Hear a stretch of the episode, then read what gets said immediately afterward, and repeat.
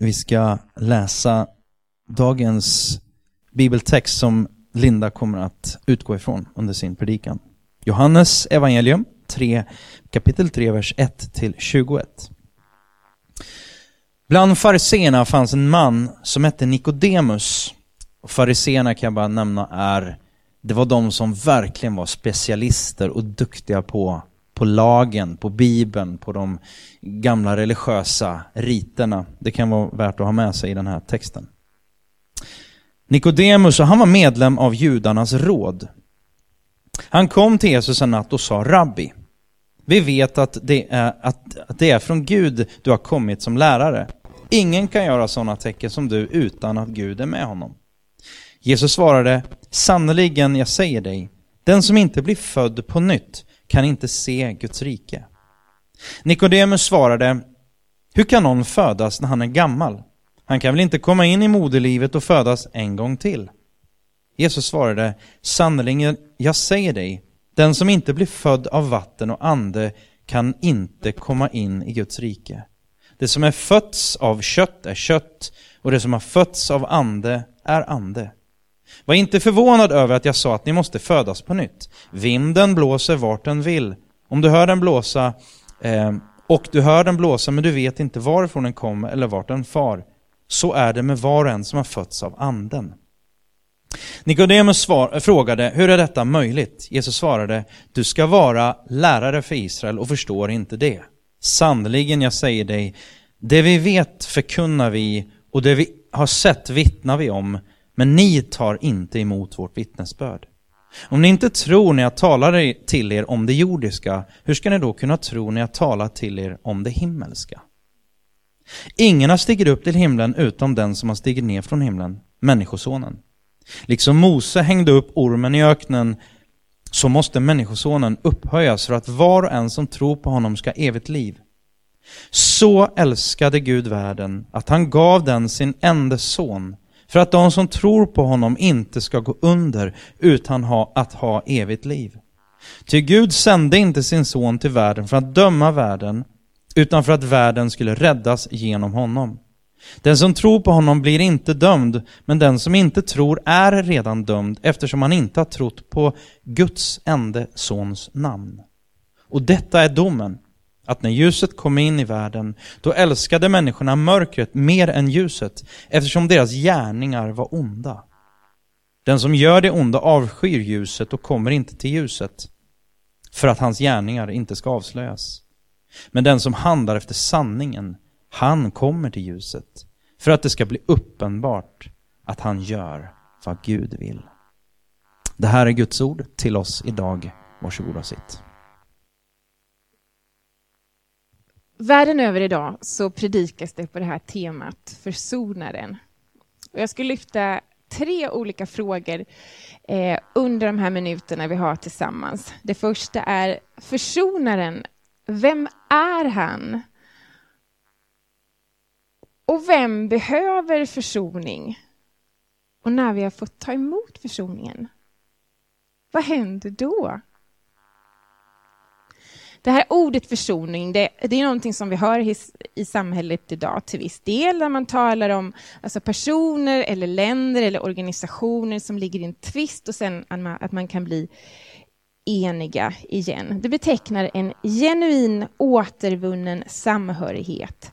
Och inte bara att tvisten, osämjan upphör, utan det kan också ge tillfälle till en återupprättad heder. Och det handlar inte bara om att få ordning på det som har hänt bakåt, utan det har också något att göra med det som ligger framför. Och Bibeln är faktiskt full av försoningsberättelser.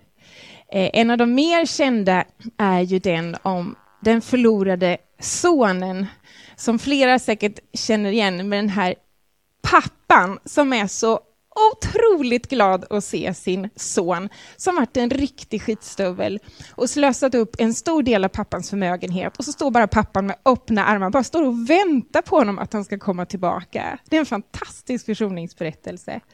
Sen finns det andra som till exempel en man som hade, eh, det var en kille som var, eh, som var skyldig honom 400 miljoner och den här mannen avskrev den och sa att du behöver inte betala tillbaka.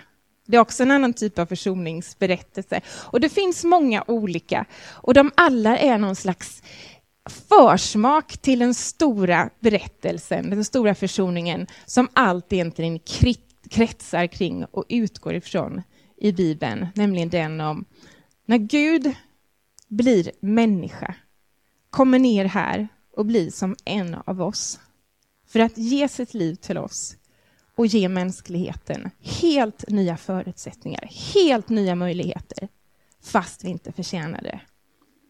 Och det är det som hela påsken handlar om. Och dagens text, det är ett nattligt samtal mellan Jesus och den här mannen Nikodemus som vi ska få höra lite mer om strax. Men det här med orättvisor, det är någonting som berör oss alla. Om vi ser det på film, ser det på nyheter. Alltså man, det är på någonting som reser sig upp på insidan. Alltså man blir så arg. Vi hatar orättvisor. rättvisa ska skipas. Så när man ser oskyldiga människor som får lida, det finns få saker som, som, som gör mig så arg och som bara väcker någonting på min insida. Och du har säkert varit med om det själv, när du blivit orättvist behandlad, kanske på jobbet. Jag har varit med om det. Och när man bara vet att den människan bara drar mig i smutsen nu, och jag har inte gjort det. Och den bara... Det bara händer, och man bara vet att jag är oskyldig. Jag har inte gjort det där. Det gör fruktansvärt ont. Och Jesus, försonaren, som vi ska titta närmare på idag, han var oskyldig. Han drogs i smutsen för vår skull. Han bar allt för att vi skulle bli upprättade och få helt nya möjligheter. Men det är så stort det han har gjort. Det är så på något vis eh, lite svårt att greppa ofta, så jag ska använda mig av en annan historia. En annan förstor, eh, försoningsberättelse som jag ska börja med. Eh, om en man och en kvinna. Och flera av er är säkert bekanta med den, kanske sett den på tv, ni kanske läst boken, kanske sett på Skavlan. Eh, om Jennifer och Ronald. Det började, här har ni dem, det började med Jennifer Thomson Canino. Hon var 22 år. Hon gick på college, bodde i North Carolina och det här var en sommarnatt. Det var jättevarmt. Eh, 1984 så har hon någonting i sitt sovrum och hon märker det är någon som har brutit sig in. Det är någon som är där, hon såg en, en mörk gestalt. Och det är en ung man eh, som kommer strax eh, våldta henne brutalt. Och under att det här händer, så någonstans i henne så tänker hon, jag bara måste överleva det här, jag måste bara ta mig igenom detta. Och så försökte hon att registrera hans ansikte, anletsdragen, signalement, för tänkte, jag måste komma ihåg hur han ser ut så jag kan identifiera honom sen, för han får inte springa lös. Och några timmar senare när hon sitter vid polisstationen så identifierar hon, eller hon, hon ger väldigt tydliga signalement och de kan göra en Fantomen-bild eh, av detta. Och den här Fantomen-bilden stämmer väldigt bra på en ung man som är lika gammal som, som Jennifer. Han är 21 år och han heter Ronald Cotton. Jag ska se om det kommer upp en liten bild på honom. Enligt polisen hade han vid upprepade tillfällen visat intresse för vita kvinnor. Han jobbade på restaurang. Han bodde i ett lite sämre bostadsområde lite längre utanför stan. Och när han fick höra att polisen eh, sökte honom för att förhöra honom, då traskade han lugnt till polisstationen, för han visste ju att jag är oskyldig. Jag har inte gjort det här. Så han traskade dit, satte sig ner och sa, jag har hört att ni söker mig eh, för någonting, så jag vill veta vad det gäller så vi kan liksom lämna det. Han var säker på att han snart skulle gå därifrån. Han hade ingen aning om det juridiska maskineri som hade börjat sättas igång. Han kom inte hem förrän efter elva år. Jennifer pekade nämligen ut honom och hon var hundraprocentigt säker på att det var han som hade våldtagit henne och också en annan kvinna bara några timmar senare. Och han dömdes för detta. Och domaren sa i domstolen, när den här unge mannen, Roland Cotton, stod där, sa han att du är en av de värsta människor jag träffat i hela mitt liv. Ronald hamnade i ett fängelse och något år senare så möter han en lookalike i fängelset. Han hör att de talar samma accent och han frågar var är du ifrån? Och det visar sig att de är från samma hemtrakt. Och han blir lite misstänksam. Eh, det visar sig nämligen att den här killen, det är han som är våldtäktsmannen. Och den här killen hade nämligen berättat för en annan intern att det är jag som har gjort det. För den killen som sitter inne. Och när Rollen får höra detta blir han eldlåg och tänker det här är min räddning. Nu ska rättvisa skipas. Nu fattar de att det är inte jag som har gjort detta. Han tar upp detta, men domstolen vägrar att pröva det. Istället så blir han fälld för ännu en våldtäkt. Eh, och han är nu uppe i 50 plus år, sitter på livstid. Sen får han, höra, får han höra talas om O.J. Simpson-målet. Eh, när man börjar prata om DNA-signalement och DNA, eh, DNA-prover. Det är första gången som Ron har hört talas om detta och han tänker det kanske jag kan ansöka om. Och han får göra detta testet och den andra internen gör detta testet som han är misstänksam mot. Det visar sig att Ronald är oskyldig och det visar sig att den här andra killen var den som våldtog Jennifer. Då hade det gått 11 år och 21-årige Ronald hade nu hunnit bli 32 år gammal. Och när Ronald fattar att han har blivit fri, sitter där i domstolen eller i rättssalen, så låter det så här, ett klipp från Skavlan. You came to, to court with a DNA that proved that you didn't do this. Yes. I felt like I was in a dream in another world. So I pinched myself, and when it hurt, I said, "Well, it's no dream," you know. And so I entered the courtroom, and you know, it was like foggy, like you know, I saw my family, my attorney, and his their families, and the district attorney. You know, he called out the charges, and the, Your Honor, you know, the judge told me to stand up. I stood up. He said, "The charges against you have now been dismissed. You're a free man. You can go home." You know, and everybody started embracing each other and crying. And, you know, like I say, they said that grown men don't cry, but that's a lie. I cried many nights, you know, because I was hurting inside. Och Jennifer, som ni ser där, ett par ögonblick eh, vid sidan om. Under de här elva åren hade hon hunnit gifta sig, hon hade fått trillingar och ändå gått vidare med sitt liv, även om man på något sätt alltid eh, aldrig kan lämna en sån händelse som hon hade gått igenom. Men hon hade på något sätt liksom fortsatt livet. Hade kunnat sova gott på nätterna. Och sen ringer polisen och säger att vi har nu fått resultaten från de här DNA-proven. Och den personen du hade identifierat, det var fel man. Får vi lite höra vad hon säger när hon fick höra detta.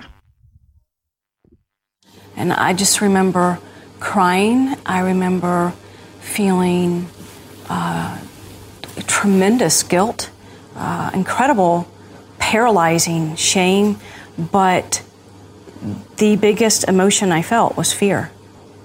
I mean, I was terrified. Why was that? Because here was this man who had been in prison for a third of his lifetime because of me. And he had to hate me.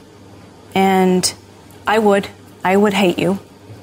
And so I just knew that he was going to come after me. He was going to hurt my children. He was going to somehow have revenge and and take something from me because I had taken something from him. After some time, you decided that you wanted to meet Ronald. Mm-hmm. Uh, how did you go about? I was stuck. I could not get his face out of my nightmares, even though it didn't belong there. I couldn't remove it, and I I knew the only thing that I could possibly do was know the man because I didn't know the man. I only knew what I had made him out to be. And so I asked the detective who had worked on the case if he could set up a private meeting in a church not far from where I'd been raped. And he was kind enough to do that. And I just started What, what did crying. you say to him? Well, I was sobbing so loudly. Um, but I looked at him and I was shaking, and he was looking about like he's looking now, very calm. And I said, uh, Ronald, if I spent every second of every minute of every hour of every day for the rest of my life, telling you how sorry I am. Will you ever forgive me? And he did the What- one what- thing. What did, what did you answer? Well, I reached over and I grabbed her hand and I told her that uh, I had forgiven her years ago because that was the thing to do. You know, I felt in my heart, I don't want to, you know, suffer for something, you know, I did not do. So give me the strength to forgive her and move on further, you know, one step at a time. Would you have been able to? I'm not sure. I'm, I'm thinking of, and, and I'm amazed by the grace you've, and you must have been to ever since that you've handled this situation. And would you say that you're a man of very strong faith? Because it seems like that's where you go. And if you are, would you have been able to handle your life and this horrible situation in the way you have without your faith, would you say? Ni får se fortsättningen själva. Men när Roland gick till polisstationen, då visste han att han var oskyldig. Han visste jag kommer bara sitta där, jag kommer förhöras och sen kommer jag få gå hem igen.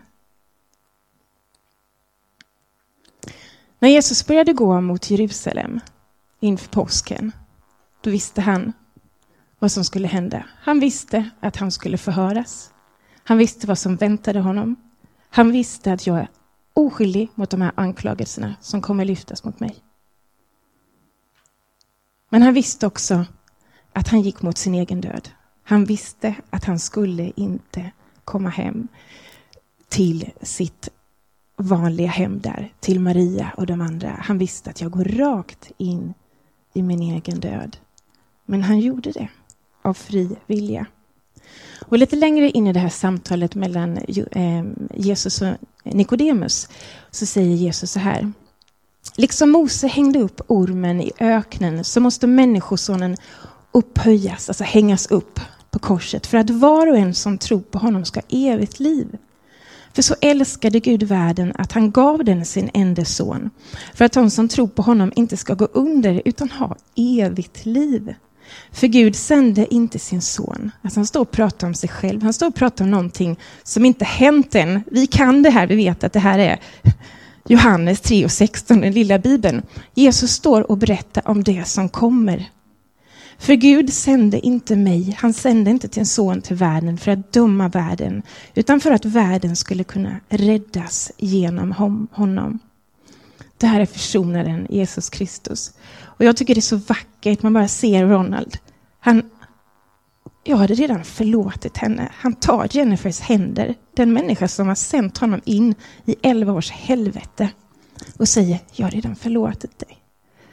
På något sätt får man kontakt med något så vackert, någonting som är, det är bara bortom den här världen. Hur kan man få styrkan? Hur kan man hitta den? Jag tror inte man kan hitta den i sig själv faktiskt. Jag tror man måste hitta den någonting som är bortom denna världen. Vem behöver då försoningen? Det här var en stormig, mörk natt när Nikodemus kom till Jesus i all hemlighet och sökte upp honom. Och Nikodemus, det ska ni veta att han var en framgångsrik man. Han var en farisé.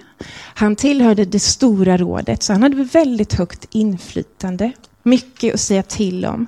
Det fanns ett, eh, i någon judisk skrift så stod det till och med att den här Nikodemus från det här, eh, från det här området, som man tror är samma person som i, i det här, eh, stod det att han han var så välbärgad så han kunde försörja hela Jerusalem under tio års tid. Judarna tyckte om att liksom överdriva lite sådana här utsvävningar, men han var förmodligen väldigt framgångsrik, väldigt, eh, hade mycket gott. Och han var ju farisé. De här fariseerna, de lärde sig, alltså, som, som Daniel sa, de följde bud och förbud till punkt och pricka. 613 bud hade de i Gamla Testamentet som de behövde följa och det gav de sitt liv på att de skulle göra. Så här var en människa som många såg upp till. Han satt längst fram i synagogorna. Eh, han var någon sorts mönsterbild för den goda människan.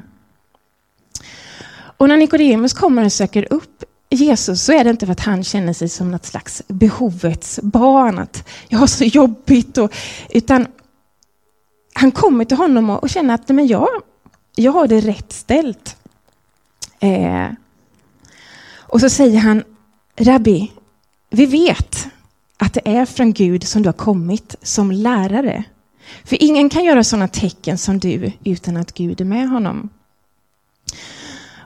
Och det roliga är som eh, Jesus ofta gör, att det är sällan att han bara svarar på en fråga, med, eh, utan han, han, han lyfter någonting som han tycker är ännu viktigare. Och han kommenterar egentligen inte detta specifikt, utan att han säger istället till Nikodemus, Nikodemus, den som inte blir född på nytt, den kan inte se Guds rike. Nikodemus har precis sagt att jag kan identifiera, jag kan bekräfta, jag kan se att du är en lärare. Men Jesus bara, du ser inte tillräckligt. Jag är inte bara en lärare. Om du bara ser att jag är en lärare som kan hjälpa dig att bli ännu mer moraliskt perfekt, leva ännu mer liksom, rätt och riktigt, så missar du hela poängen. Jag är inte främst en lärare. Jag är försonaren, sänd ifrån himlen för att ge evigt liv, för att du ska bli född på nytt. Och Nikodemus kunde inte riktigt se detta. Han kändes inte som behovets barn. Och Jesus lyfter därför upp detta, att Nikodemus, du har inte fattat det viktigaste. Du missar fortfarande, du kan inte se det, för du behöver födas på nytt. Och då kommer ju det här märkliga för Nikodemus som är van att tänka utifrån huvudet. Han bara, okej, okay, du menar alltså att jag ska komma in i min moders kropp igen och födas ut? Tänker, det går inte ihop. Och Jesus svarar, du behöver födas med ande och vatten. Alltså ett helt annat språk. Här talar vi om någonting helt annat, en helt annan dimension. Och plötsligt Nikodemus bara, okej, okay, det är någonting som jag inte kan räkna ut här. Nu är det någonting som jag inte riktigt kan, kan boxa in här. Men Jesus sa, du kan se att jag gör under, men du ser inte det viktigaste. Att jag är en försonare, jag är vägen till Gud. Och att du behöver denna försoning. Jag ska läsa lite från Romarbrevet 3 som Paulus skriver. Eh, bland annat står det så här. Och detta gäller alla vilka vi än är. Alla har ju syndat och förlorat gemenskapen med Gud. Alltså alla vi. Men nu har han gett oss en möjlighet som vi inte förtjänar. Han har visat oss nåd och låtit oss bli skuldfria inför honom genom att låta Jesus Kristus köpa oss fria. Och så flyttar jag lite längre ner. Har vi då något att skryta med när det gäller vårt förhållande till Gud? Nej, absolut ingenting. Och det här är som det är skrivet till Nikodemus, för det fanns många Nikodemus eh, omkring Paulus.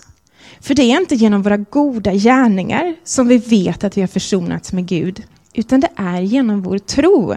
Vi är nämligen helt övertygade om att människor blir skuldfria inför Gud på grund av sin tro. Inte genom att de försöker lyda allt genom Mose lag.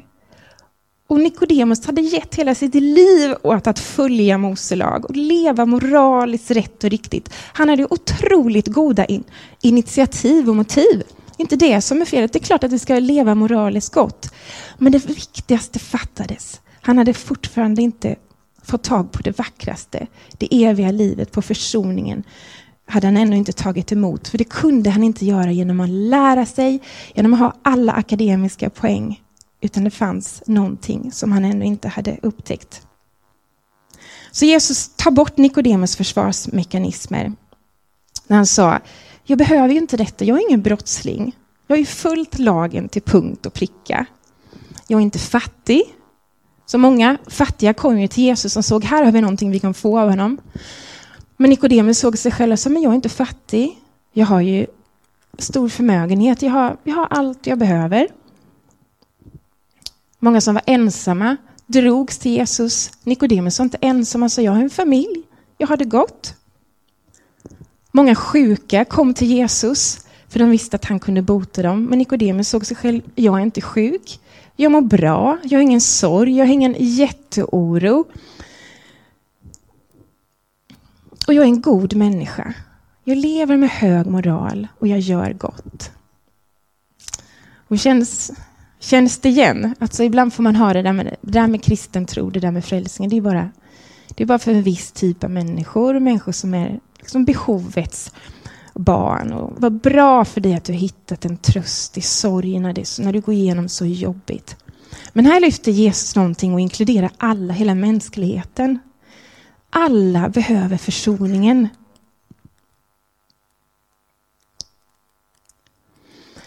När vi då möter försoningen, vad händer då? Vad händer sen med våra liv när vi får ta emot den här gåvan, försoningen? I sista versen av det här samtalet mellan Nikodemus och Jesus så säger han så här, i alla fall det som är dokumenterat. Men den som handlar efter sanningen, han kommer till ljuset för att det ska bli uppenbart att han gör vad Gud vill. När man har mått försoning, när man har varit med om det som Jennifer som vi har sett, när hon fick bara höra hur Ronald bara sådär hade förlåtit henne. Det berörde henne. Idag så är hon ute och gör gott för att hon har blivit så berörd av den här försoningen.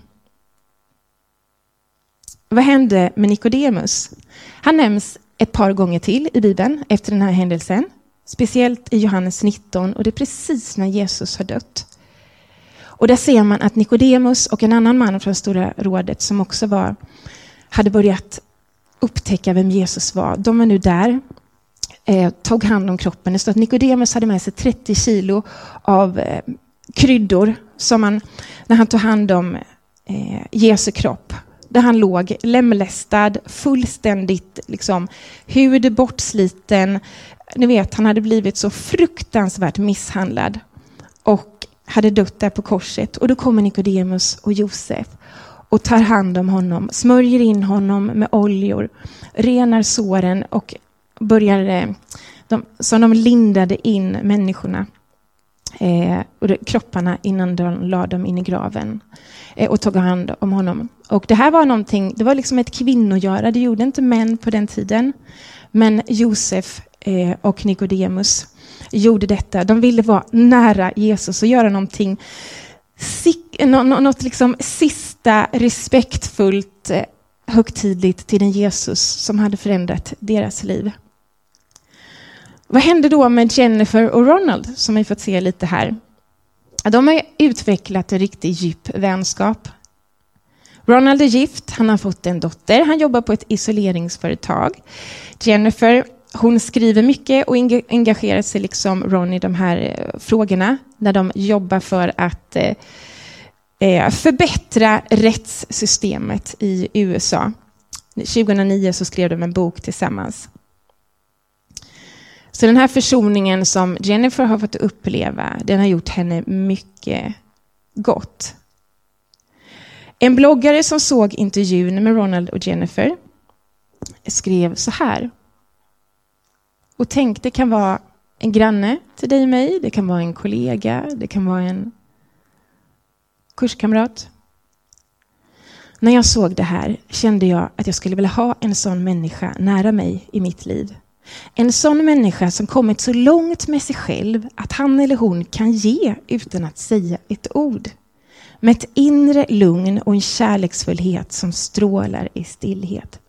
Jag blev helt tagen av denna man.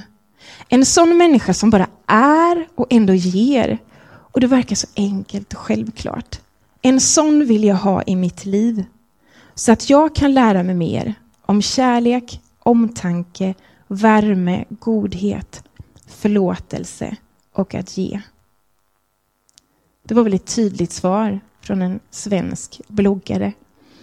När hon har fått se försoning och hur det har påverkat henne. En sån människa behöver jag för att själv kunna lära mig att ge förlåtelse. Andra Korinthierbrevet 5 säger så här. Allt kommer från Gud som har försonat oss med sig själv genom Kristus och gett oss försoningens tjänst. För Gud var i Kristus och försonade världen med sig själv. Han tillräknade inte människorna deras överträdelser. Och han har anförtrott åt oss försoningens ord. Vi är alltså sändebud av Kristus. Och det vore väl förmätet om vi, den människa som har fått smaka på vad sann frid är, fått smaka på försoning och inte bara en försoning människa till människa utan man faktiskt har fått bli, ta emot försoning med Gud själv. Fått uppleva upprättelse, uppleva hur kanske skam eller skuld eller vad man än har brottats med, hur det har blivit avlyft. Det vore väl förmätet om man bara sitter där i sin egen lycka och bara gottar sig i att tack Gud att du har gjort det här för mig. Och sen inte fortsätter lever i försoningens tjänst. För det vänner är vi kallade till att göra. Ge som gåva det du har fått som gåva. Det är Jesus jättetydlig med. För att det handlar om så mycket än mig och min egen lilla lycka. Och det här behöver jag påminna mig om. Att inte bara gotta mig. Alltså jag blir väldigt hemmablind med vad tron har gjort för mig. Jag blir väldigt hemmablind. Jag glömmer bort att människor kan ha dödsångest. Jag kan glömma bort att folk kämpar med skuld och skam för att det var så länge sedan jag brottades med det själv. För att jag har fått uppleva så mycket gott av tron. Och ibland måste jag bara påminna mig själv, men Linda, var inte så hemmablind, utan kom ihåg vad du har fått ta emot. Så att du inte bara sitter där och njuter av dig själv, utan du kommer ihåg att det här är något att bara ge vidare och leva i. Och för att jag ska kunna ge vidare det så behöver jag ständigt leva den försoningen. Jag behöver ständigt, som när vi har syndabekännelse här i början av söndagen, eh, vecka efter vecka. Det behöver jag för att leva i försoningen. Bara se min egen litenhet och inte bara säga vad bra Gud att du har gjort mig. Alltså göra en Nikodemus. Men istället Herre, jag behöver dig i min litenhet och jag behöver dig. Ge mig mer av dig, förvandla mig, låt mig bara få leva i det goda du har gett mig. Så jag, bara, så att jag får ett överflöd över det och bara kan fortsätta ge vidare. Att på min arbet, arbetsplats med mina ungar i vardagen, när jag står där och känner mig lite grinig över disken och ha, nu står jag här igen och bara Tack Gud för det livet jag fått. Tack Gud för de barnen jag har. Tack Gud för att du har upprättat mig och det livet jag har fått. Gud är väldigt tydlig med att ge vidare vad du har fått som gåva. Det vi kallade till. Att bara fortsätta leva i försoningen när vi får ta emot den. Amen.